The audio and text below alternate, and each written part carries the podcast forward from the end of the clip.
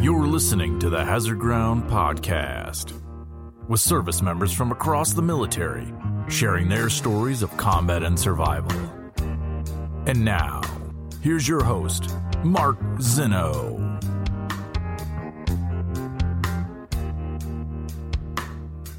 Welcome into the Hazard Ground podcast. As always, we appreciate you joining us each and every week. Before we get started with this week's episode, which is a return to Cop Keating and the Battle of Kamdesh in Afghanistan, an amazing story. Many of you have asked us to continue to tell the story, so we will oblige. Before we get to that, just a couple of reminders.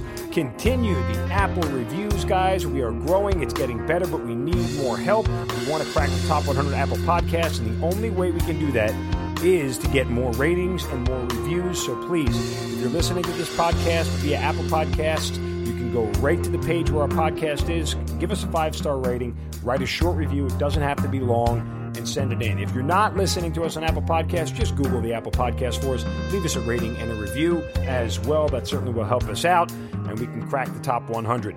Don't forget to follow us on all the social media sites Facebook, Twitter, and Instagram at Hazard Ground at Hazard Ground Podcast. Subscribe to the YouTube channel because, folks, the video portion of our podcast is coming and it is coming to our YouTube channel as well as our website, hazardground.com. Speaking of our website, hazardground.com, that's where you go for our Amazon promotion.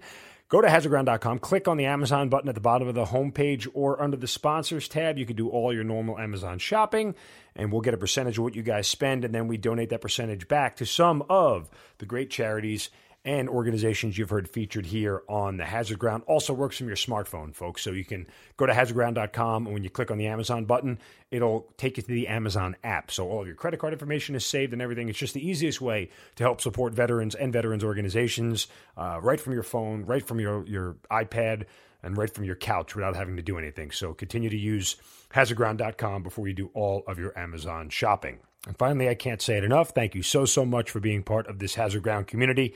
We couldn't have done this without you, and we certainly appreciate all the support. And you guys are the reason that we keep doing this each and every week. Now that all that's out of the way, let's get on to this week's episode. Joining us this week on the Hazard Ground is another member of the Battle of Kamdesh at COP Keating. He served four and a half total years in the Army and left the Army as a specialist. His lone deployment to Afghanistan was at COP Keating in 2009. He is Kyle Knight joining us on the Hazard Ground podcast. Kyle, welcome, man, and thank you for joining me. Hey, no problem. Man. All right. Uh, COP Keating, one of the more interesting stories that we've told here on the Hazard Ground. And full background to the audience, uh, you actually commented on our YouTube page on some of the other folks that we've had on from Cop Keating and wanted to, quote, give the real story. So, uh, which is always interesting because there, there are many different points of view to any given battle. Um, and, and we've told Black Hawk Down from dozens of different angles. And so, the uh, the the lower enlisted angle versus the officer angle is always interesting because you guys see things through a completely different lens. So we'll get to the Battle of Kamdesh coming up, but start back at the beginning. How and why'd you get in the army? Um, well, I just uh, got my associate's degree in uh, drafting, essentially, and uh, I was going into, uh, was trying to get into uh, like video game graphics and stuff like that. Really? And uh, I realized after about a year of the school I was going to, it was kind of a scam, and their uh, degrees weren't worth anything. And I had a little bit of student debt, and I was bored. You were so, bo- bored? Yeah. So I joined the army. And what year was this? 2007. Okay, so both wars had kicked off, and you you're realizing kind of what your future holds at this point, right? Yeah. Oh yeah. What'd your family say? Um, um, my dad was uh, he was a little stoic about it. He really didn't uh, say anything. My mom was scared, of course. Right. But my dad was raised by a uh, World War II veteran, so really? he knew what I was getting into as well. Yeah. My uh, grandfather was 82nd Airborne. Oh wow. Um, did you have a preference for what you wanted to do in the military, or did you not even know? You just kind of walked to the recruiter's office and said, "Hi, I'm here." Um, well, there was all they were all in the same strip mall, so I hit up the uh, Air Force, the Marines, and the Army and uh, just settled on the army. I think the the Marine guy was uh, a smarmy prick, so he kind of turned me off. Uh, the Air Force guy was totally lame, so I just I went Army. Be surprised how many stories are like that. Or, you know, I wanted to go in and go to the Navy, and the Army guy was the only guy who was there, so that's where I ended up, kind of deal. Um, so when you signed up, you signed up for what kind of contract? What kind? Um, four, just a regular four year contract. Okay. Oh, I was a uh, 13 Fox Okay. So forward observer. right, artillery guy. All right. So uh, you head off to basic training. Uh, was it all you thought it was going to be and more? Um, yeah, pretty much. I was. I went in with a bunch of guys who were doing that uh, go to basic training and then finish your last year of high school. So I was in with like a bunch of 16 year olds. And I was 22 and I was the old man. It was kind of surreal. What was so surreal about it? Oh, just being 22 and being considered old. Right. Did you could you notice a a difference in between the way they sort of handled the whole thing versus the way you did? Um, I don't know, not really. We were all in the in the same shit, you know. Right. There was a, there was quite a bit of a, uh, immaturity thing that I uh, wasn't getting involved with. Like the first day of basic, when we actually got into our barracks, the a bunch of the kids got together and they were throwing a little rave. I'm like, you guys are just asking for trouble, you know, because they they record your, they got microphones in the ceiling and stuff. They have microphones in the ceilings? Oh yeah, the guys, the uh, the drill instructors are always listening to you. Really? Yeah, I didn't know that. That's the first I've heard How of do- that. yeah. How do they how do they always know when people are screwing around? Somebody's always listening to you. Wow. That makes me think twice now. Uh, so you finish basic and you're where going to where next? Um, I had an airborne contract, so I went to Fort Benning and I got 41 clubbed by a bunch of Marines. So I went to holdover for a few months and then went to Fort Carson, Colorado. Gotcha. All right. And by the time you get to Fort Carson, uh, what month and year is it? Ah, that was December. Um, yeah, December 2007. All right. So the end of that year. So when you get to Fort Carson, obviously you're going to 4ID. Uh, you get to your It unit. was it was two it was two two when I got there. oh, really? Okay. All right. Yep. Um, what you, when you get to your unit, what's it like initially for you? I mean, are you regretting your decision to join at any point in time early on? Did you think you made a mistake, or you felt like you made the right choice? Uh, I really had no opinion at that point. Uh, the unit was just coming back from Iraq, so I wasn't really doing much of anything. Mm-hmm. Just waiting for you know flights to come in, and we'd help uh, get their bags and all their gear squared away. Did you So I have was, you know, just, hmm, go ahead. Did you have like any questions for the guys when they were getting back? What was it like? Or you were you curious, or are you just kind of one of those folks who just kind of does what they're told and, and waits for what's next? Yeah, I don't, I don't pry into that. I don't want to be that guy. So what was combat like? Did you shoot a guy? no, I didn't do any of that. Uh, well, again, you were a little bit older at that time. Uh, 18, 19 year olds coming out of basic might uh, might ask those questions, but still, uh, did you find it hard to sort of get assimilated into the unit? Not really. I'm pretty easygoing. So, what were your first couple of months there like for you? Uh, it's cold in Colorado. We'd um, just stand on the flight line grabbing bags. Got to miss that Christmas, first of three in a row that I got to miss. Um, and just just basic, uh, just bitch work, waiting for the unit to come down. We I was actually in brigade headquarters at the time, and then once the units all got back, I got kicked down to three six one Cav. Gotcha. When you get the 361 Cav, does things settle in for you? Yeah, the um, three six one Cav had a pretty good fist platoon. Uh, got along with a lot of the guys there. Now, are these all the guys that eventually you end up deploying with? Uh, yes, one of them coming back was Armando Avalos, who ended up being my uh, my FO on the uh, Afghanistan deployment. So you have basically almost what a, a, a- a whole calendar year before you leave, right? All of 2008, essentially. Yes, All right, and so So, take almost a year and a half. take take me through your first year, so to speak. I mean, I, I know there's a lot of ground to cover, but it's fairly routine. Yeah, they um, they discovered that I was good with computers because I had a uh, bright red custom gaming PC in my barracks room. So I was, they were getting me ready to do uh, TOC work. I was going to be the AFATDS operator and the uh, LCMR operator for the uh, headquarters at squadron. When do you first hear the idea of Afghanistan? Like, when does that first start coming up for you guys? Um, actually, before they kicked us down to 361 Cav. They they sent they basically got us this room and told everybody what unit they're going to and where that unit is going to deploy. So I knew I was going to Afghanistan from uh, day one at 361. Feelings on that? Were you nervous, scared, curious? Um, at that time, IEDs were a big thing, so I, I felt like I lucked out. How as so? odd as that sounds, I didn't want to get those to drive around and waiting to get blown up. That didn't sound like a lot of fun. Yeah, that was more of an Iraq thing, I think, for the for the most part at that point in time, at least. Yeah. Um, but did, when you tell your family you're heading to Afghanistan, what's their reaction? Uh, I can't remember. I don't think they had any particular reaction to that. All right, let's get to, to train up. Um, and and I'm always curious on the the lower enlisted point of view because officers see it differently. Um, and and as you're starting to go through this, um, the, the train up for it, do you start to hear what the environment is like? Do you start to have those conversations? Do you even know about it? And and is do you feel like the training is geared towards what you're walking into?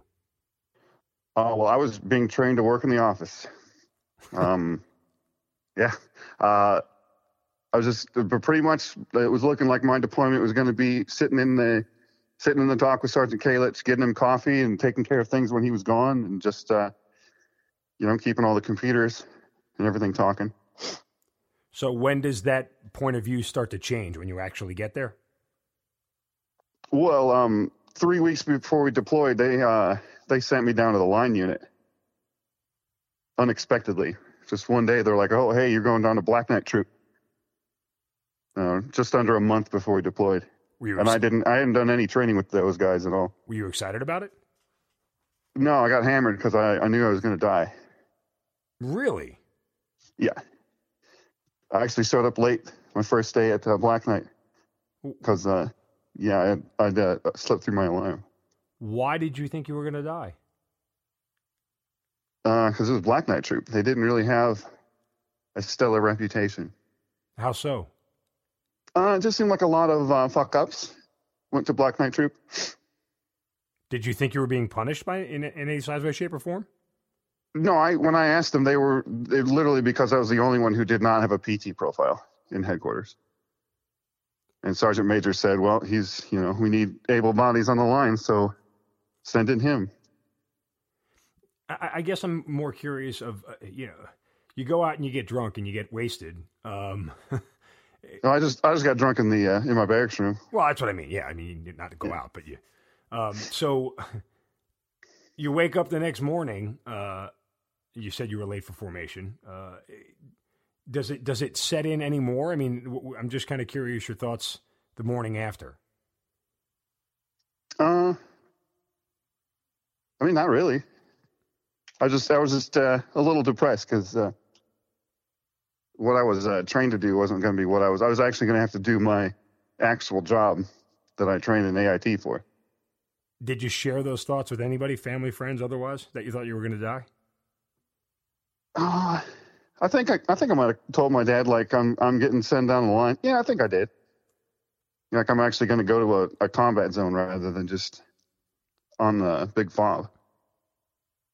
Did he express any sort of different feelings or concerns? Oh, you know, be careful and stuff. Good words of advice, Dad, right? Um, Okay, so three weeks out, you moved down to this line unit. Um, was it tough not only because you were doing a different job than what you were trained to do, or was it more tough just because you didn't know any of the guys? Um, it actually wasn't that bad once I actually got in there and got to know a few people. I knew I had known a few people prior to that, and uh, first sergeant actually gave me the option to pick which um, FO I wanted to work with. And since I had uh, worked with Avalos before, I went ahead and picked him, and that's how I got into uh, Red Platoon. Gotcha. Okay. So three weeks go by, you get on a plane, and you're heading overseas. Um, do you know what your mission is before you get there? Do you know where you're going? Yes, we um they told us about Cop Keating, and I I had I looked it up online. I could find a couple pictures of it. They basically told us, you know, don't worry about it. It's a pretty nice, safe spot. Well, that was a lie. Yeah. when you looked at the pictures, did you have any thoughts or anything? Did you have any? Did, did the pictures arouse any concerns? The pictures were all from above, pointing down. So it just looked like a nice, it looked like a nice little base next to a, a pristine river. Right. It doesn't really give you the uh, full scope of what the surrounding terrain looks like. Yeah, I mean, and and uh, we talk about different vantage points because I I remember talking to Andrew Bundermann and and Stoney Portis, and those were you know some of the leadership. You can't, I mean, tactically, you can't look at that base and go, "This is a disgustingly bad decision." So, I mean, when you get on ground and you look around and you realize you're surrounded by mountains on all four sides, are you thinking, "What the hell did they just do to us?" No, I didn't. Uh, I didn't really. Uh, I, I remained, uh, you know, oblivious to those kind of things just for my own sanity. Just took it day by day. All right. So when you get on ground, um, and you, you're starting to do the, uh, you know, for the civilians listening, the the, the rip, the replacements in place, uh, and and going through this whole process, do you feel like you're in a spot where, even though again you weren't doing what you were trained to do, like you're comfortable? Yeah, I, I had confidence in uh, our NCOs, and actually, I had a really good time at Cop Keating. I liked it there. Really? Yeah. M- minus the whole, you know, battle itself. Yeah, I mean, I was pissed that they blew our base up because I, I would have I'd have stayed there for the whole tour if I had the choice. Interesting. All right, we'll, we'll get to that. So, when do you land in Afghanistan at Cop Keating? Like month? Oh, um, so we flew out in May, so it'd been late May, 2009, thereabouts. And It took several weeks to actually get out there. Gotcha. Okay. So when you get down there, I mean, it's summertime, um, and you got what three or four months before the Battle of Kamdesh actually happens. What's life like every day out there for you, for the most part? Um, well, you'd have week on, week off, or you know, do you do a week of guard, and then you would do a week of patrols. And the guard was just a three-hour shift. And uh, I used I usually went to the uh, ECP, Mm-hmm. the you know the front gate, or uh, the stand to truck. And so you're comfortable at this point. You know, it's just fairly routine. What's the the amount of enemy contact you're seeing on a routine basis over the summer? Uh, it's several times a week. You'd be, you know, you'd be out smoking a cigarette or, you know, walking around and some some guy would jump up with an AK or or a PKM or something, you know, squirt off a few, launch a rocket and run away. Do you ever get a sense in the buildup that you guys are in a compromised position at any point? I mean, they could sneak right up to the wire within a hundred yards of you and shoot at you with it before you'd even knew they were there. So you, you know, you were a little paranoid, but if, you know, you can't let that get to go to your head. You gotta. No, but I mean, for somebody who you know a couple of months ago was saying I'm going to die here, uh, you know, blocking that out has got to be incredibly difficult. Realizing that you know you're you're imminently close on a routine basis to, uh, you know, being closely attacked or even overrun to a certain extent. After about a week of that, you you stop giving a shit. Really, Yeah. like there was never you never had a conversation with any of your NCOs going. Hey Sarge, we're, we're in a bad spot. Like, what are we going to do if something happens? I mean, you don't even have those sort of conversations with anybody. Um, the NCOs kind of had those conversations among themselves. You don't. That's not something you really bring up. As far you know where I'm at, because I'm you know not only am I just a a Joe, but I'm also an attachment. So really, my opinion doesn't matter. So I just kept to myself. So you don't think you you- like if you would have brought up any input, it would have ever been something that they valued? No, what Cav Scout's going to take tactical advice from a fister? Okay, yeah, I mean that's fair. I, I just, yeah, I don't think that way. If somebody says something of value, I listen because it causes me to think that of something maybe that I hadn't thought of. But um, as as the months go on, leading into the fall, uh, is the in your opinion does the sort of enemy amount of contact pick up? Uh, not really. There was, I guess, it picked up during election time, but uh, me and Jones and Mace got sent home on the first round of leave. So I was only there at the base for two months, and then they sent us home on leave. Wow. Did you? I mean, I know you didn't get much of a choice, but did you feel like it was too soon for you? Yeah, all that. Of course, I. It was, you know, widely considered to be the shittiest possible time to take leave. Why so that's that? why I got picked for it. Well, I mean, you got you're only there for a couple months, and then you get sent on leave, and then you got the whole, you know, eight or nine months. The back end. yeah. So the um when they they had to get everybody gather around, like, what days do you want? And I just said, you know, whatever, because I'm not even gonna bother making a uh, request. And of course, all the uh, lowest ranking guys got sent out first. Now, some of the other guys I've talked to did mention that, you know, do you realize that they were in a compromised position and that, like, the enemy was starting to tip their hand that, that a bigger attack was coming? Were you able to sense any of that? Um, I mean, not really. They we would get intel that they were planning a big attack. They'd tell us that like, you know, every other day, and you just you get numb to it, and you know, crying wolf all the time. But again, I, I have I go back to you, you felt like going into this thing you were going to die here, and none of this seems to nerve you after hearing it. No, I mean once once you're in that situation, you you know, you got to make the most of it. Okay. All right. Well, we we, we turn the, the calendar to October. Um, a couple of days before October third. Does everything seem normal to you? Mm-hmm. The morning. Yeah. the, the morning of October 3rd, as you wake up that morning, let, us kind of go through the whole day. Um, well, let me back up and just go the night before. Uh, what do you have guard duty the next morning or anything, or what? Uh, I had guard duty that morning. Actually, I was the shift before when the battle kicked off. Okay, which position? Uh, ECP. Okay, so you're at the and, the, uh, the front gate that eventually ends up being being run through, correct? Yes. Um, and uh, funny story, the night before, I uh, actually watched the film Zulu with Sergeant Gallegos. I'll never watch that movie again. Wow. So will you get off of guard duty what time? Um, I want to say like 4. Okay. 4 a.m., something like that. And you go back to your bunk, I assume, your bed, and just kind of crash? Yeah, I was playing uh, Civilization 4 on my laptop. Hmm. Okay at 6 a.m., the first shots start to get fired. So you have been, you know, off duty for two hours right now. Where are you, and what do you remember? What do you hear?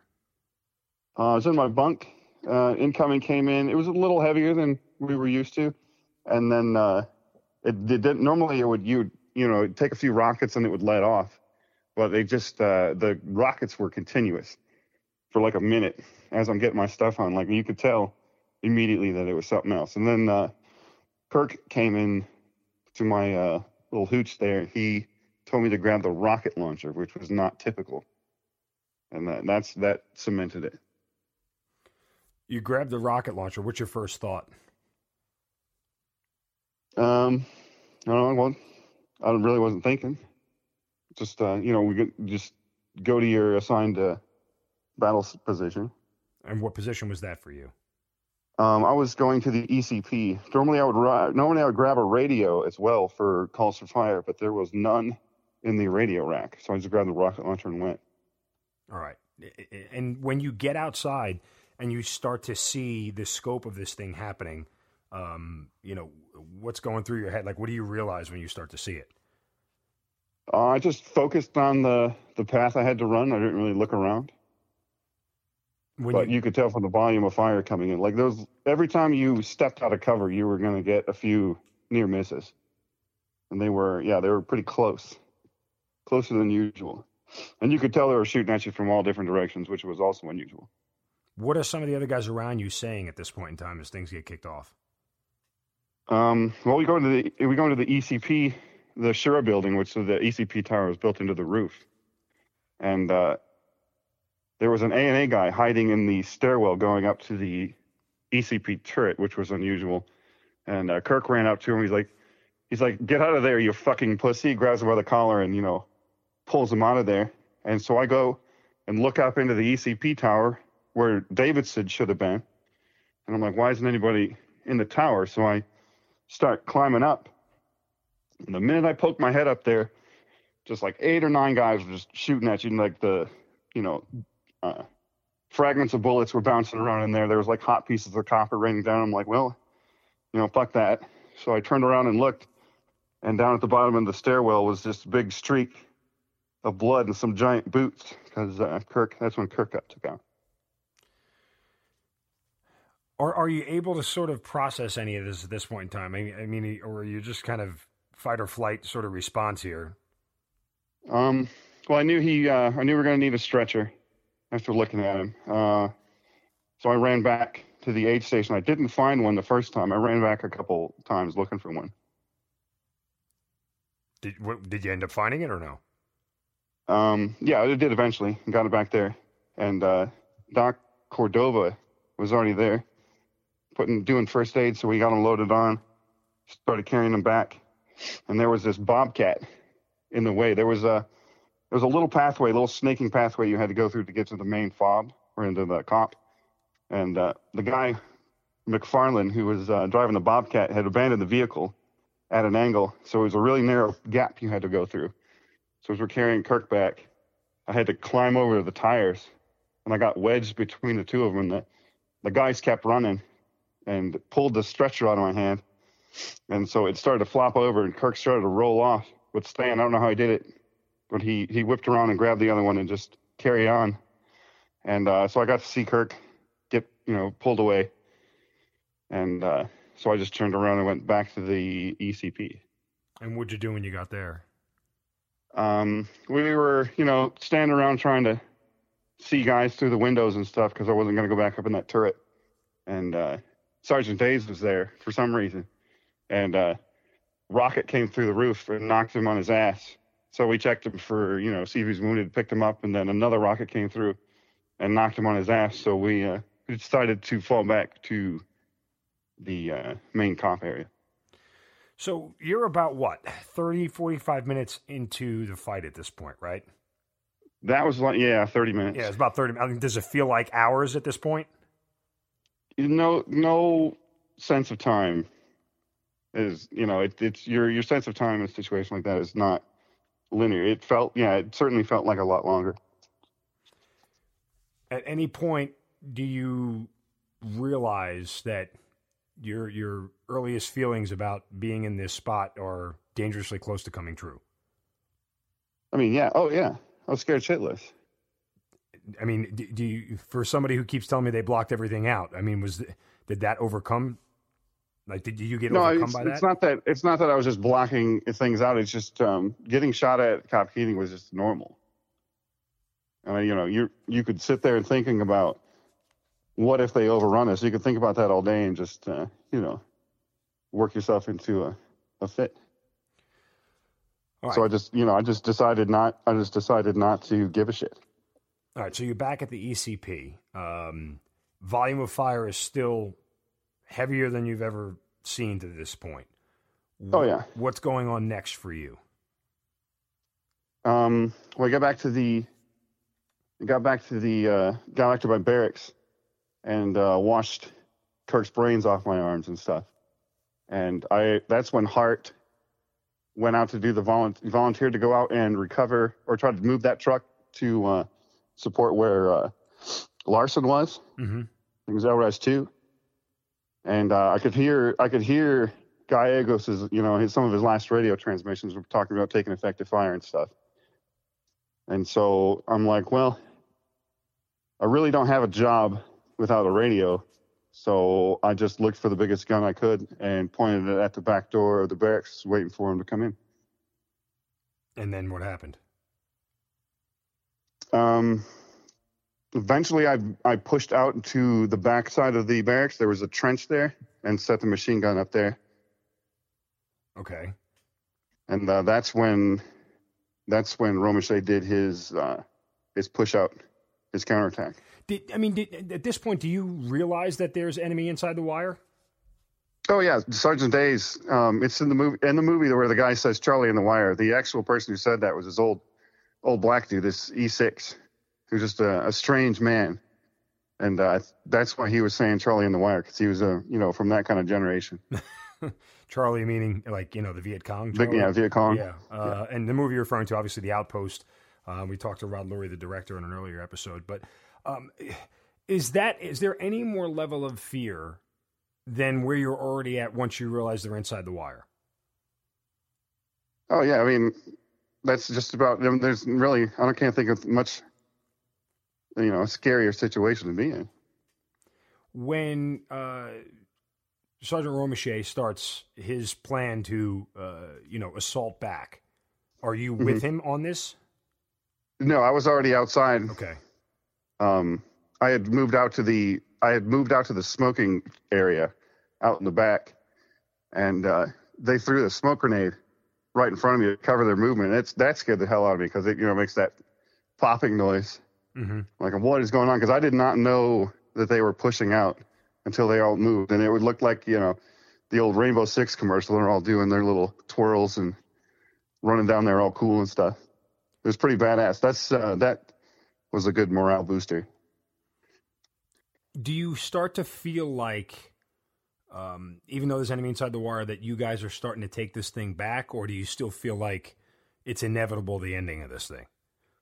Oh no, that's um, you know once once they pushed out, if they're if they're doing maneuvers like that, you uh, if you have a pretty good chance that you know something good might happen. So you stay in your position. Uh, are, are you able to engage the enemy clearly? Um, I started. Well, uh, they assigned me to cover down by the Chow Hall and the uh, north side where the uh, ANA position was, because they uh, the ANA part of the base had already become overrun. So I was keeping. I was guarding the northern sector, keeping anybody anybody infiltrating the cop from getting toward the headquarters in the barracks. Okay.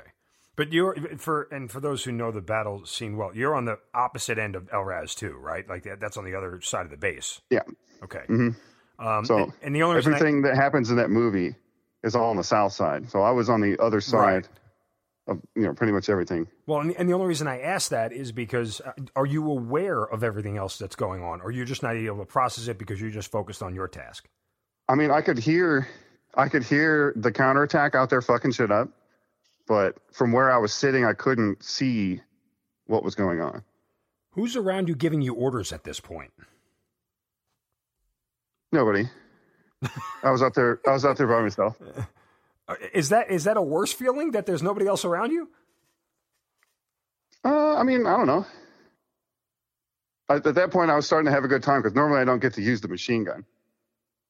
So I had a, I got a 240 Bravo, and uh, I couldn't. I was down in the trench and I couldn't angle it up high enough to shoot up into the hills. And I started, uh, I started seeing muzzle flashes and stuff coming from like above the mosque, which is over on my right.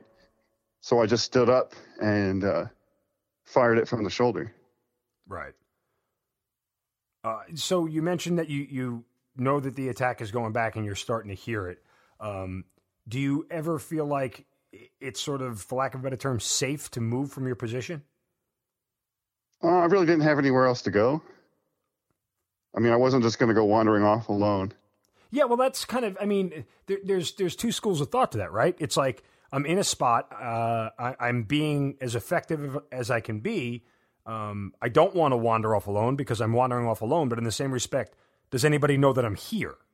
Kind of deal. Um, Avalos and Stanley knew I was there, Okay. and uh, I had there were camo nets that were hung between the buildings, so from where I was, I could shoot at people, and they really couldn't see me.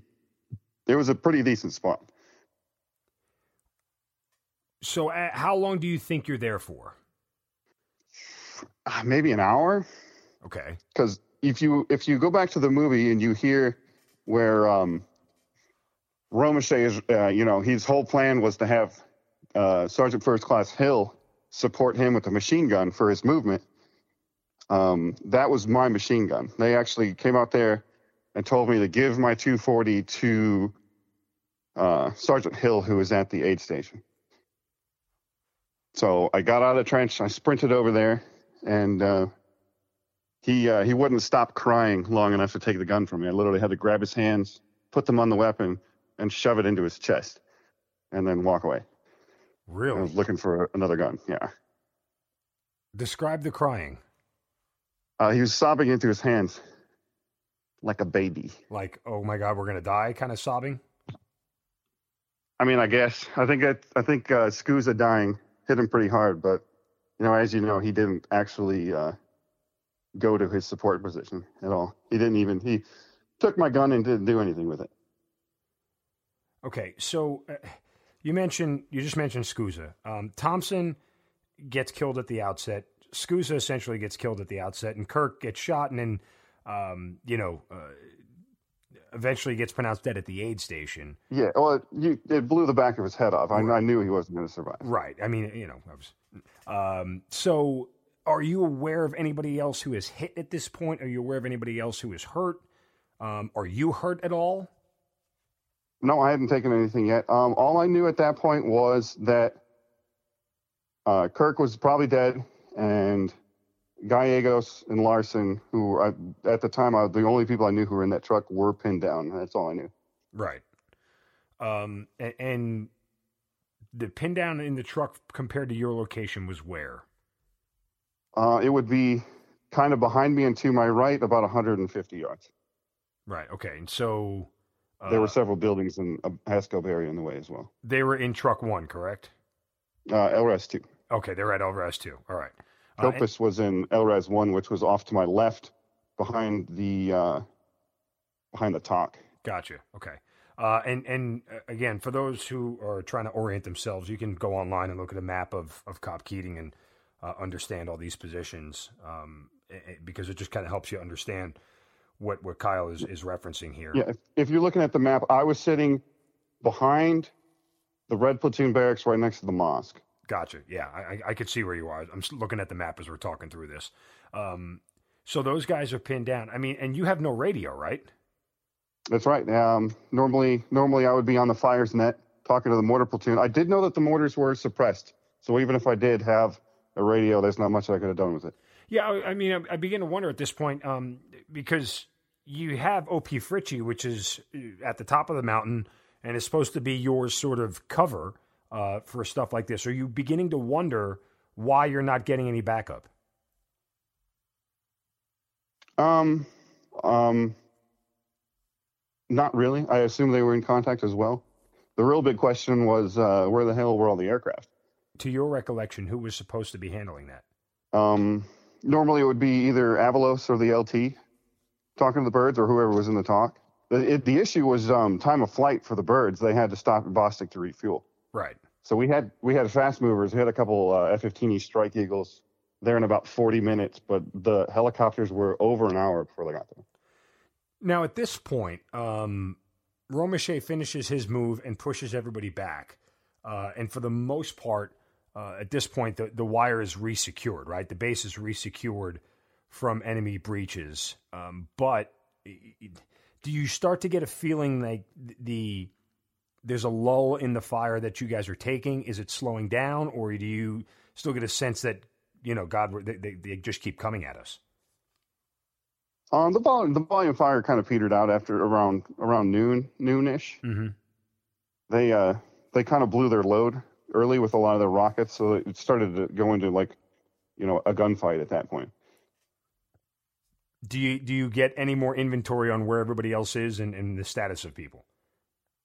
Um, not really. I didn't. Uh, I did eventually see Larson come back when uh, they finally did come back from that truck, but that was in the uh, early afternoon. That was a while. What what also is going on around you? Um, you know, you talk about post noon. What else is going on around you? I mean, what point in time do you remember uh, you guys getting air support finally? It was about an hour and a half, two hours for uh, Rotary to show up. I mean, the, the, the amount of fire going on was so loud that you really couldn't hear jets flying over, if you know what I mean. Right. Do you still feel so, like you I mean is there is there a point where you guys start to feel like you've got this under control? Oh, around uh, after after after giving Hill the machine gun and coming back, I eventually got a Mark 48 and that's it at that point I had just settled into a rhythm and I was just you know, just going about my going about my day. Were you were you ever low on ammo, or you seemed to be good for the whole uh, time? Uh, Avalos kept bringing me ammo. I fired like eight or nine thousand rounds of uh, seven six two by fifty one. Really? Yeah. That's how did your barrel not melt at that point? Um. Well, I gave that two forty away, and then I got the uh, Mark forty eight, and I was just, I was using you know controlled bursts.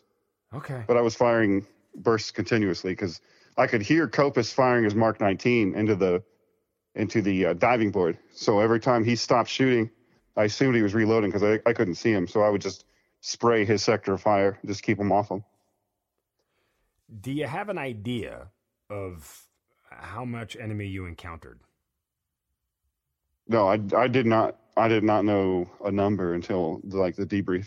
No, I just mean like you personally, like you know, uh, how how many how many times you had to engage the enemy, or, or, you're not even counting. You're just taking out targets as they. I was, I was just engaging. I was just shooting at uh, muzzle flashes. I was shooting known uh, places that we knew they came from, their little favorite spots and stuff, and I was just firing suppression along the whole uh, northeast or uh, northwestern section. When do you finally come out of your position, like for good? Um, Sergeant Harder came out and told us to uh, push out to the chow hall. He was going to set up some some uh, a, a, string of C wire to plug that hole. Mm-hmm. And so we, uh, I think Greg and Davidson were with me. So me, Greg, and Davidson went and pushed out, and we cleared the chow hall and laid the C wire, and then uh, Harder ran away to do something else. I think he was supposed to stay there with us. I don't know. So you have have your vantage point when you finally pull back. Uh, what time is it? Do you know? When I pull back, what to the barracks? Like when you, you, you I mean, they reconstituted your your defenses in front of you. Uh, when you finally pull back out of your position. Oh, I stayed out there till the sun went down. So really? QRF got there. Yeah. Wow. And and no one was around you the whole time. I mean, people kept going in and out, but you were just kind of there chilling. Um, Av- Avalos kept checking on me, bringing me Gatorade, cigarettes, and ammo. You had time to smoke.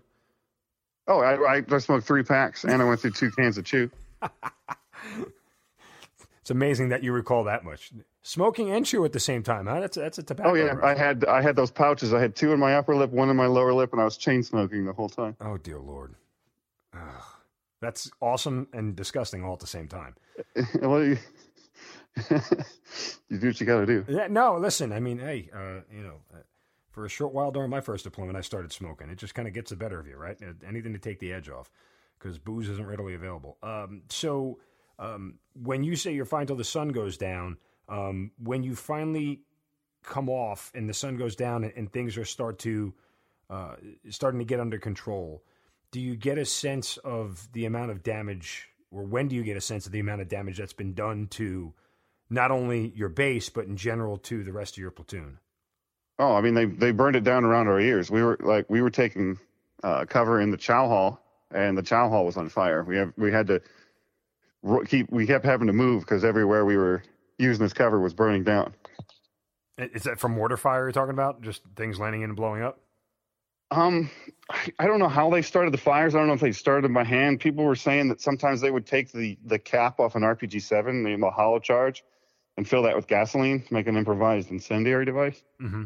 I don't know if that's true, but Blue Platoon barracks uh, caught on fire, and all the all the ammo and stuff they had in there cooked off, and just kind of spread everything around. That's always a fun event. Yeah. Um, do you get a chance to go by the aid station at any point? I did not. Okay. Did you know where the, the, the list of people who was KIA at that point? Um, not until not until I got back to the barracks after the sun went down. And and what, I didn't know. I didn't know if half of us were dead, or I had no clue. Did you have any assumptions? Did you think that the casualties were worse than what they ended up being, better, or did it matter? Um, I don't know. I wasn't really making assumptions. No. Yeah, I mean, I just, and the only reason I ask, I mean, just given that volume of fire, you have to you, you have to wonder how anybody kind of survived. I mean, um, you know, it's one of those things where there was just so much going on. Um, I was, yeah, I was more focused on my uh, task at hand. Sure. When you finally do get uh, all the names, um, what are your thoughts? What are your feelings? Uh, well, we did lose our best NCOs, Kirk and Gallegos. So I really looked up to those guys a lot. Mm-hmm. And uh, I didn't really know Hardt too well. We kind of really didn't click or have any like a deep conversation until like a week before. And uh, you know, Mace was sad. Well, actually, with a, when we got back to the base, you know, and they finally met back to Mace, you know, we kind of had, we kind of were hopeful he was going to make it. because I, I was not aware of the extent of his injuries. Yeah, I mean, for some, I, I want to tread gently here. Mace tended to hit everybody a little bit harder uh, for a variety of different reasons, and and uh, there were several people who have told me the same thing you did that they all felt like once he got medevac he was going to make because he had survived for so long, right? I mean, let's just Yeah. kind of put this chronologically in order for people. You know, Mace gets hit in the morning, um, and and he isn't medevaced until somewhere around uh, you know ten o'clock at night, I think, right? Um, Yeah. and, and so he ends up going all the way back to FOB Bostick, uh, and and that's ultimately where he was he was pronounced dead. Uh, do you get the word that night, or you have to wait till the morning to hear it? Uh, we didn't hear about it until uh, the next morning. And, and when you when you get that word, what what are you feeling? Well, that's the only time I ever saw Romesha cry. Well, up until that point, you know, I was pretty, uh, I was pretty, just uh, like emotionally uh, dull at that point. I really didn't, you know, I really didn't feel anything. Is there a point at any point down the road where all that emotion finally hits you? Yeah, later that day, I went off and had a little, you know, off in the corner and had a little sob to myself. Why'd you do it by yourself? Oh, you don't want, you don't want people seeing that shit. Why? Not in Red Platoon. Why? Oh, you don't want to be, you don't want to look like a punk. Well, given all you guys had went through, you think anybody would have thought you were a punk at that point? I mean, you were all sort of, to a certain extent, lucky to be alive, no? Yeah, I mean, it's just a private, you know, it's just private. Sure. No, I, I can respect that. I can understand. I just, I, I, I get the sense that this was a, a group that was was fairly tight for the most part. Most of the guys were tight Yeah. with each other. Um, and that's that's something I take issue with with the film. Like the whole all that interpersonal conflict really wasn't real. We we got along great in Red Platoon for the most part. You, you've brought it up several times, so I'll, I'll just address it. Um, your thoughts on the movie The Outpost? Obviously, you have some strong opinions. I mean, but um, let's take. It's it's a it's a fantasy. okay. Um, they got a, a lot of people who didn't do anything that day, like uh, Hill and uh, Harder, and uh, to an extent Ty Carter, who had the the producer credit. They pretty much sucked up to uh, Jake Tapper and got their. They pretty much took credit for a bunch of stuff. There was maybe two or three guys from Blue Platoon who actually fought for an appreciable amount of time. It was a Red Platoon show that day. Does it bother you the way the movie was portrayed? I mean, uh, yeah, it's it's shitty, and that's why I uh, I do all these, you know, get on these interviews and stuff because I don't want us to be remembered by that stupid movie. No, and and look, there is there is a certain amount of uh, liberties that Hollywood has to take, right? In any war movie, um, Yeah. for a variety of reasons, time, uh, you know, just sort of brevity, uh, you know, explaining context and things of that nature that can't be done in you know two hours or two and a half hours. So they have to take some sort of liberties with that. Um, I'll say this much, okay, and and I'm curious your thoughts. When I first watched it, uh, at least for me, there are war movies that I watch where I know the combat scenes are BS, like they're they're completely not realistic. Um, there are other ones that I watch where I can feel my heart start to, you know, pump a little bit faster because that realism comes to life. Um, Yeah. Did you get a sense that the the combat scenes themselves were were well replicated? Eh, not really. The effects were kind of bad. Um, the CGI explosions were corny. Um, I, I just on multiple levels, I wasn't impressed with it. Okay. What do you wish about the story was told that you thought was left out or sort of morphed into something different, other than what you just mentioned about Red Platoon? Um, they spent the first hour of the film talking about like Ben Keating and Yeah. Captain Yllescas. That Mhm. was three years before we got there. Yeah, I know. like you don't, you don't. Ben Keating doesn't deploy to COP Keating and then die and have the base get named after him. No, yeah. That doesn't make any fucking sense.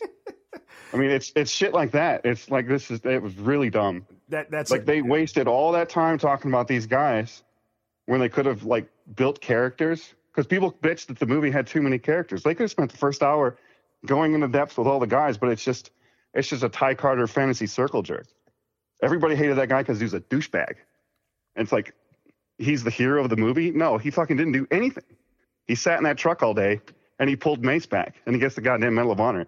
That's the wrong person to give that fucking medal to. Who was the right person?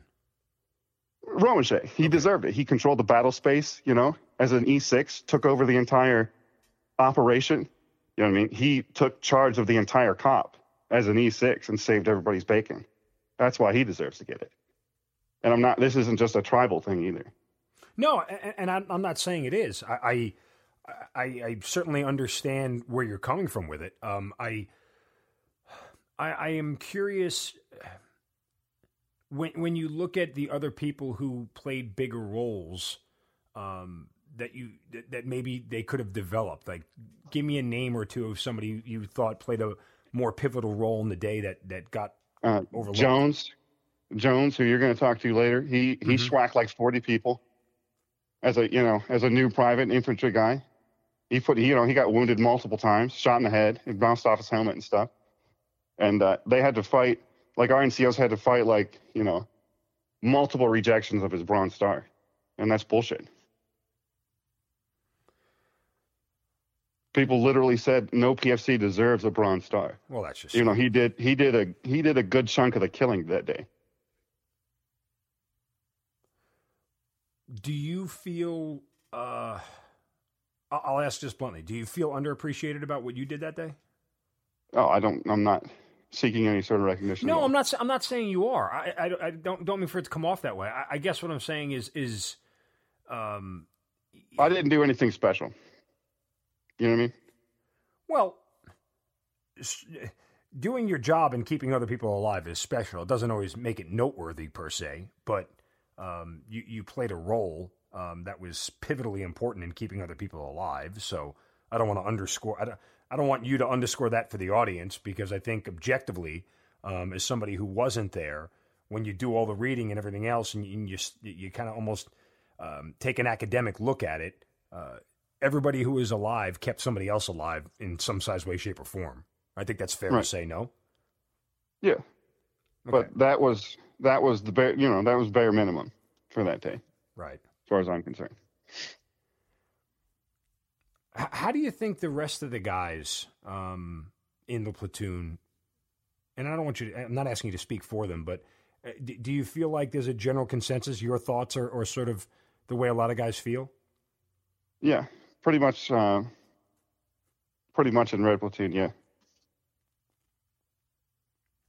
Why do you think the story gets told the way it does?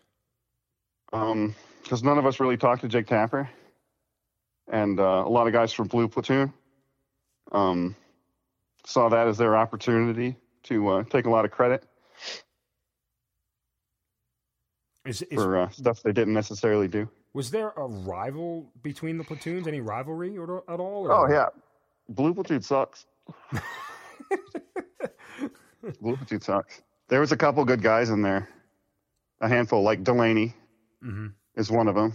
You know, but for the most part, they were turds, especially that day. Because when we were out fighting, guys from Blue Platoon came in and uh, jacked our DVD players and cigarettes while we were out there holding it down. What? Really? Yeah. Interesting. Um, yep.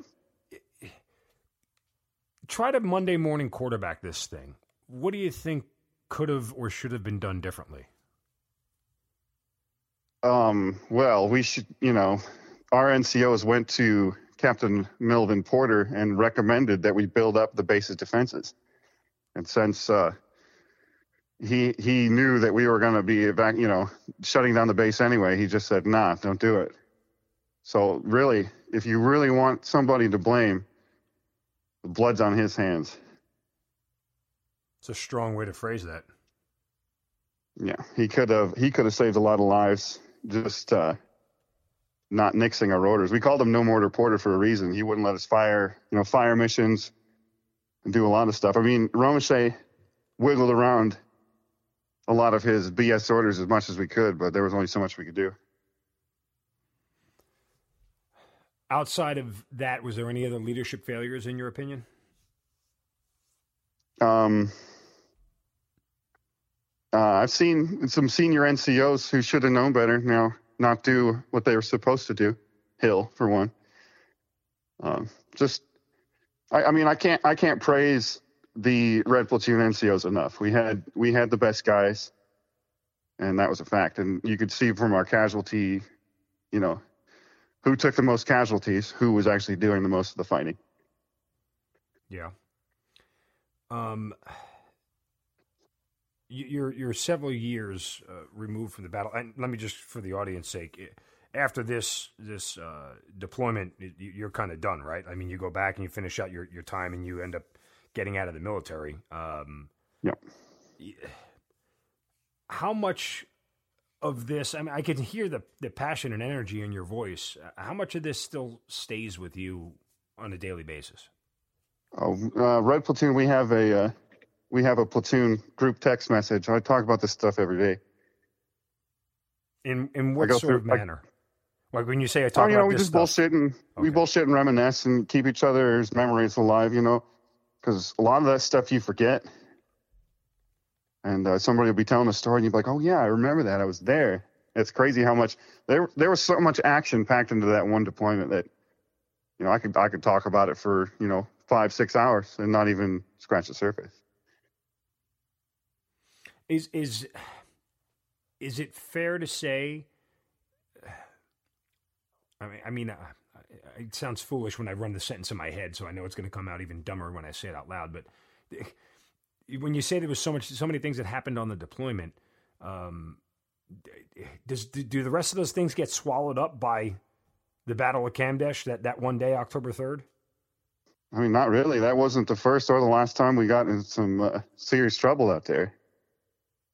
Well, the, I mean, the base was blown up. What two days later, three days later, you guys were out of there, correct? Yeah, yeah we went to Bostick and did uh, route clearance in the MRAPs. When when the base was ultimately destroyed afterwards, did you have any feelings towards it? Was it good riddance for you, or was it was was there any sort of sadness or what? Um, I it took a few uh, weeks before I really started, you know, getting bummed out that we weren't at Keating because you had a little bit more freedom out there to hang out and do stuff. There was uh, Bostick was pretty lame. The chow hall was nice, which was good, and they had you know decent shower facilities. I think I only I was taking a shower like once a month at Keating because I really I wasn't I wasn't about to get shot and butt naked in the shower. so I, I, let I let myself get pretty ripe before I would uh, venture out there. you didn't get any guff from any of the guys on the platoon about stinking it up. I mean, we all smell bad, so they can just bite me. um, you know, when when you start to when you hear the names now and you rattle them off, you know, Thomson, Scusa, uh, Martin, Gallegos, you know, Kirk, uh, obviously, uh, Mace. Uh, what sort of feelings and everything comes up in your head?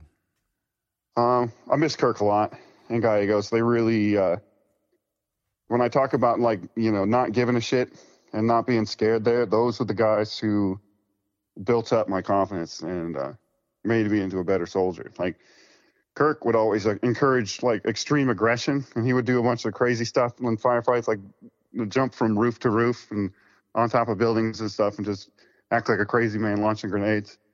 And so you wanted to be like him. Like he was, in my opinion, like Sergeant Kirk was like the ultimate soldier. He was a badass. And seeing him get seeing him get whacked right there at the beginning really took me out for a minute. It took me a you know a good 10, 15 minutes to recover from that because uh, you know when you when the guy you look up to the most, the guy you you know you always wanted to be next to, and the firefight gets gets took out right there at the beginning. It's just really it really set the uh, tone for the rest of the day. Outside of him as a as an NCO, what do you miss about him as a person? Oh, he's just a badass. He's just a cool dude.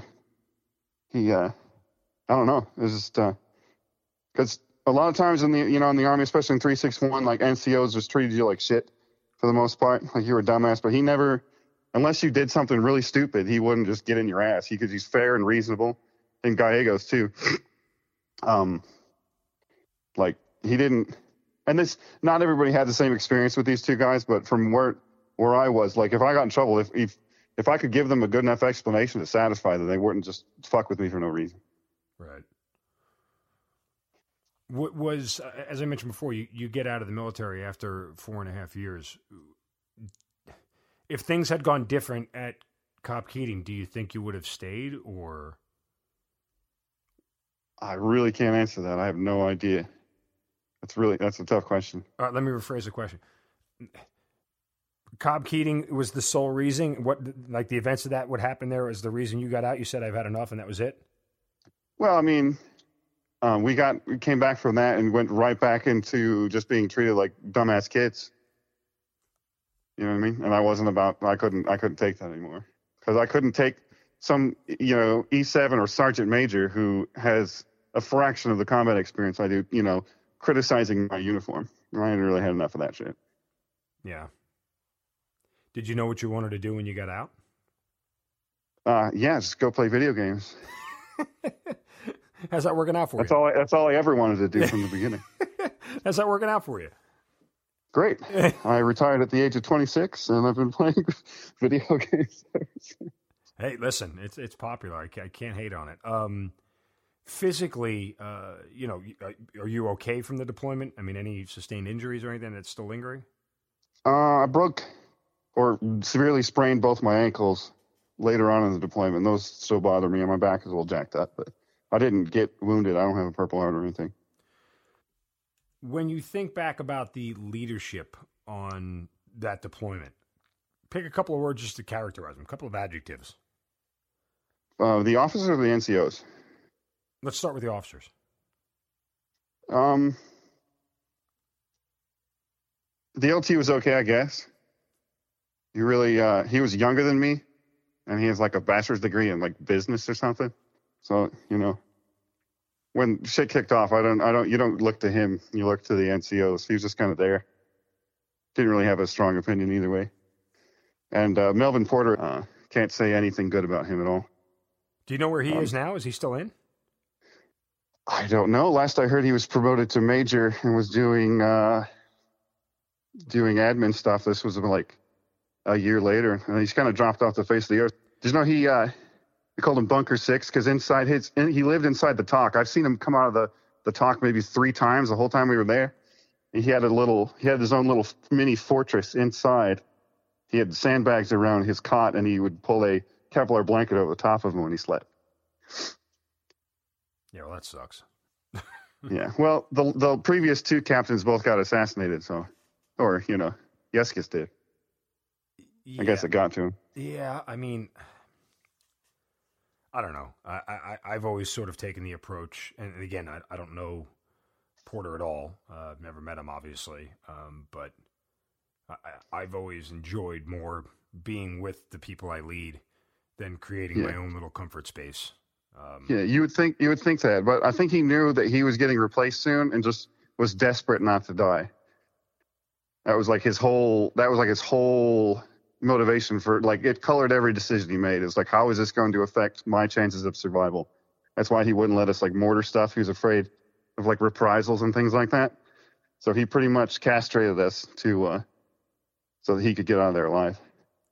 No, but no, none of. I mean, none of the NCOs complained. They didn't take it up higher, or Oh yeah, they complained to him all the time. no, not to him. I mean, I mean above him. Oh yeah, we bitched. it- Um, well, I don't know. That's something you got to ask them, I guess.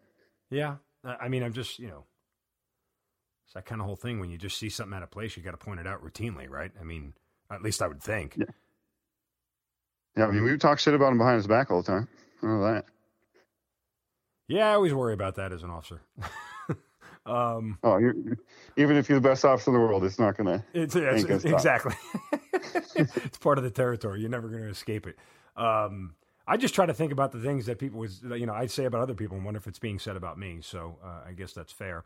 Uh, the NCOs, um, I, I know you, you've spoken glowingly of them, um, but uh, did did they do anything you thought was questionable at any point in time? And I don't mean from a leadership standpoint, like just you know decisions as far as things in battle or whatever it else when they were in contact or whatever, anything like that. No, no, no. You could, Kirk, Gallegos, Romesha, Stanley. If if they uh, if they said something, you could do what they said with 100 percent confidence. I had I have complete complete faith in those guys. You know, there have been several documentaries made on this thing. Um, and, uh, have, well, let me ask you first. I don't think you've been in any of them, have you? Nope. Any reason why you think? I was never asked. Oh, okay. I, I, th- why do you think you were never asked? Well, I'm just a little guy. Well, there are a lot of little guys who spoke. I mean, they, there were there were other lower enlisted who who had words in these things, right? Which uh, which documentary are you talking about? Well, I, I think there are a couple of them. I mean, I, you know, I've seen the, um, I think 2020 or CBS News did one on it. Um, you know, these short little minute clips, and obviously the movie. But then there has been a, um, there was that Medal of Honor thing on Netflix. I don't know if you've ever seen that. Yeah, yeah. Um, what was Jones in that one? I think he was in that I, one. I think so. Yeah. Um, Yeah. Um, Romesha likes Jones. That's how he. that's how he ended up there. Oh, okay. Um, yeah. But Well- I'm barely, I'm barely, like, I'm barely in the book, and you know, I really didn't talk to Jake Tapper much, so I really never, up until recently, I haven't uh, been involved in any of the media stuff. Yeah, and, and I'm not assuming that you were looking for any sort of glory or pat on the back or anything. I just you you have a very unabashed point of view, and I'm sure it would have provided more context to a lot of these things that went on. And I- I'm it, it almost seems like, and we tend to do this when we put we as in America, you know, put these stories together because it goes a lot better when everybody is, you know, all for the one guy and we're all on the same team and everybody feels good. You know, we, we, we don't like to hear the dissension in the room. So I'm just curious. Um, Um, that's that might be a reason. Uh, I think Jake Tapper cottoned on to the fact that we didn't like the way his story, his little narrative was going. mhm. So, uh, yeah, to protect that, I don't think he. Uh, Well, it's it's hard it's hard to sell the emotion behind it when there are people who disagree with it, right? I mean, um, and, Yeah. and I, I don't think uh, what bothers me, I guess, from from what you're telling me, and uh, again, we, we'll, we'll continue to speak to people about this um, from Red Platoon on the Hazard Ground, but you know that the the idea that you're not the lone wolf in this, right? Like you're not the only one who feels this way, and so it almost seems deliberate to a certain extent to leave certain voices out. I guess that's kind of what I was going for. yeah, that's definitely definitely what's going on. Forget the movie for a second. I, I- I think historically, do we say the right things about the, the, the Battle of Kamdesh? I mean, yeah, for the most part, a lot of the uh, the in, the military uh, inside the military, like the doctrinal changes that came out of it, and their reviews and the uh, you know their assessments of what actually happened is, is fairly accurate. There were uh, leaders leadership failures, a cascade of leadership failures led up to it, starting at the asshole who set the base up in the first place, on down to uh, not letting us build it up. Well, I, So- I wonder. I mean, you know, it, it's funny that now, you know, as we got deeper into the conversation, cascade of leadership failures, including the base being set up. When I asked you earlier about the base being there, you're like, no, well, that's where it was. It just it was just there. You, know, you didn't think anything about it. Because again, I mean, I look at it when I. I I can't think of anybody who I have ever spoken to who's been in combat, any legitimate combat, who looks at that base and goes, "This is a great idea." Like it was doomed to fail from the start. Yeah, well, they, I guess the idea was they could use it to control the road, but after Homeboy rolled his truck off the thing, they just closed the road. Yeah. And then it was just, it was an operation of let's continue existing. You know, Well, and the we don't, it looks, say- it looks bad to give up ground. Yes, but the other thing they said too is a way to control the you know work with the local population, right? Like that was Yeah. the other goal, which uh, We'll strat- just give them, give them bribes so they won't shoot at us. Yeah. Pretty much what that was. strategically w- was was a failure regardless, right? I mean, it, Yeah. you, you could argue holistically in Afghanistan, you know, working with the tribes was was a failure. Um, it wasn't going to get you anywhere. So, uh, you know, again, different discussion for a different day. But um, yeah, I just I, I kind of wonder um, any sort of regret uh, at all about the way anything went down. Like when you look back Uh, on during the battle, well, I, I, mean, wish I could have. Um, there's some things I could have done. Like if I had, uh, I might have been able to prevent Kirk getting taken out had I know you know what was really going on. But you know, I've had to forgive myself for a lot of that shit, and uh, I just my biggest regret was not, uh, like doing something cool like going out and on Romesha's push out or whacking more people. The area I was in was pretty quiet compared to a lot of like what Jones and them guys were doing. So I'd have liked to have gotten a little more involved in the action, but you know, Did. Romesha not ask you to go out, or he just told you to stay there? I or- was I was already outside the building with the machine gun okay. So there's when no, he was that whole scene where he's asking for volunteers and stuff. I didn't know I didn't know they were pushing out. Like one guy comes out, he's like, "Hey, we got an element pushing out. Don't shoot at him." I'm like, "Okay." That's all I knew about it at that point until they actually mo- did their movement. I mean, it's silly to ask, but you would have volunteered, I assume. I'd like to think I would. Yeah, and, and I, I think it's a perfect way to phrase it, right? Because who knows in the moment which which you say, um, you know. Uh, so when I also talk about re- regret, uh, any, any regret about your decision to, you know, put your life on hold to go in the military, uh, any regret about leaving, anything like that? No. Nope. I wouldn't trade it for nothing. What's the What's the one thing from that day uh, that you're most proud of? Um, like I didn't hide under my bed like some people. I stayed out there the whole day. Like I got, I don't have to, uh, you know, feel ashamed because I didn't do anything because I was too scared. And I mean, I, I've seen people who acted like the biggest badasses on the planet in Garrison completely just shit the bed and do nothing Yep. the whole day. Yeah. It, it, it- it's funny. and I was a freaking brand new private of the army. Like I didn't, you know, I wasn't, I didn't go looking for this fight. But I'm, I'm sure as hell not going to go let my buddies go out there fight and bleed while I do nothing. How, how could I show my face to them again? You know what I mean? I've seen the same thing. I've seen the, the biggest yellers and screamers, and uh, you know, the minute the first bullet flies, they, they become completely different people. Um, you, you, you, ne- you never know who it is, right? Like you never know who it is until it actually happens. No, yeah, you, uh, you got a good, you got a good look at who your friends were and who, you know, the real character of a lot of people in that situation for sure. I know you said you have a group text with those guys. Anybody you're still really, really close with? Yeah, the whole platoon. Well, Jones is my best friend. I actually live right up the road from him. Oh, really? Yeah. I mean, when when you live up the road from somebody and you talk to them, h- how often does October third, two thousand nine, come up in conversation with you guys? every day. Really? yeah. Yeah. That's Pretty almost- much every day. like how. Just uh, an example of how it starts.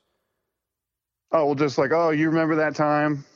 It's it's more the whole deployment, but yeah, that's one of it. We just we just tell each other the same freaking stories over and over again. That's why I can just rattle all this stuff off. It's because, uh, yeah, we've gone over it and over it and over it ad nauseum. How do you want people to remember Kyle Knight as far as this deployment, this battle is concerned? I mean, all I all I really care about is I hope uh, Kirk's proud of me, pretty much. Well, I'm sure he is. Um, you, you you have given an account of the battle that uh, I have not heard before, a point of view that I have not heard before. But um, I I I appreciate you being honest about it. I appreciate your your feelings and and certainly respect them. And um, I wish that that more of of people of your ilk would tell their story, right? Because I think it's important. It provides a lot of context because they, I, I don't care what story we tell, you know, n- none of it ever is perfect, right? There, there never is anything that that is such a storybook finish that everybody wins in. That's just not the way it goes. That's not realistic. It's not life. a lot of those guys, I, I see them, I see them crop up on the internet, and they, they, they tend to sugarcoat things a lot. I don't, uh, I don't really appreciate that. I, I try to be, I try to pride myself on my honesty, and uh, yeah, I don't, I don't see any reason to uh, make it look any worse or better than it was. No, And, because you know, it's ugly. Sugarcoating battle, I think, is an exercise in futility. It, it's war. It's ugly. There, there's nothing about it that, that comes out pretty. Even even when there's a good story to tell, there's still another side to it. Always. yeah, Well, Kyle, listen, uh, I, I certainly appreciate you uh, spending some time with us and, and telling your side of the story. Um, there, there, there's a lot there, uh, and and you know I'm glad that you were able to speak so freely about it. Um, I think the audience appreciates it, and I certainly know I do. Um, uh, you know, I, I again, I, I I understand how difficult all this stuff can be, um, and and I hope you're in a space with it where you're comfortable, right? Like I hope you're in a space with it where there are certain parts of it that don't eat at you every day the way it has for others.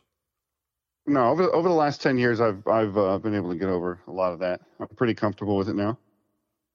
Uh, talking about it, and if uh, if you don't mind indulging me, I have a YouTube channel where I talk to a lot of the guys who aren't like mentioned in the book, and I talk to my uh, fifth platoon sergeant who's in the TOC. If you want to if you want to look for uh, other perspectives you're not going to hear anywhere else, uh, check out Midnight Chow on YouTube. It's a uh, the icon's a ham sandwich. Absolutely, no. but By all means, uh, plug it, and and we'll certainly help uh, promote it because I think that those sort of dialogues are, are ultimately important. Um, and for as long as I've been doing this this podcast, and you know, you and I were talking before we started recording. You know, uh, I always get as a as a senior officer, I always get more refreshed by the lower enlisted point of view when we do these stories. Um, it's easy for me to talk to my peers and speak the same language, right? When you talk to senior NCOs and, and, and other officers, but um, the sort of unabashed, you know, free from from filter opinion that you offer is always refreshing to me. So I, I again, I appreciate it. Hey, no problem. I uh, yeah, I don't have any reputation or future job prospects on the line, so I can speak freely. what are you doing with yourself these days? I know uh, playing I video games. uh, I just had a kid, so I'm just doing the dad thing, work on my cars and just uh, hang out. Okay. I got a nice uh, house up on the mountains on the holler, and uh, yeah, just keep to myself. Well, congratulations on the on the birth of your child, and uh, appreciate it. Best of luck. That you, you'll find that's probably more difficult in combat certain days. As a father of twins, oh, yeah. I, I, can tell you it. it uh, ooh, ooh, that yeah. It, I can imagine. It, it, tests your patience sometimes more than combat does, to say the least. But again, uh, thank you so much for sharing your story. Kyle Knight, thanks for being part of the Hazard Ground. Hey, happy to be here. You've been listening to the Hazard Ground podcast, hosted by Mark Zeno. If you have an interesting story to tell and you'd like to be on the show, send us an email at producer at hazardground.com. And if you like the show, don't forget to subscribe, rate, and review on Apple Podcasts. Thanks for listening. We'll see you next time.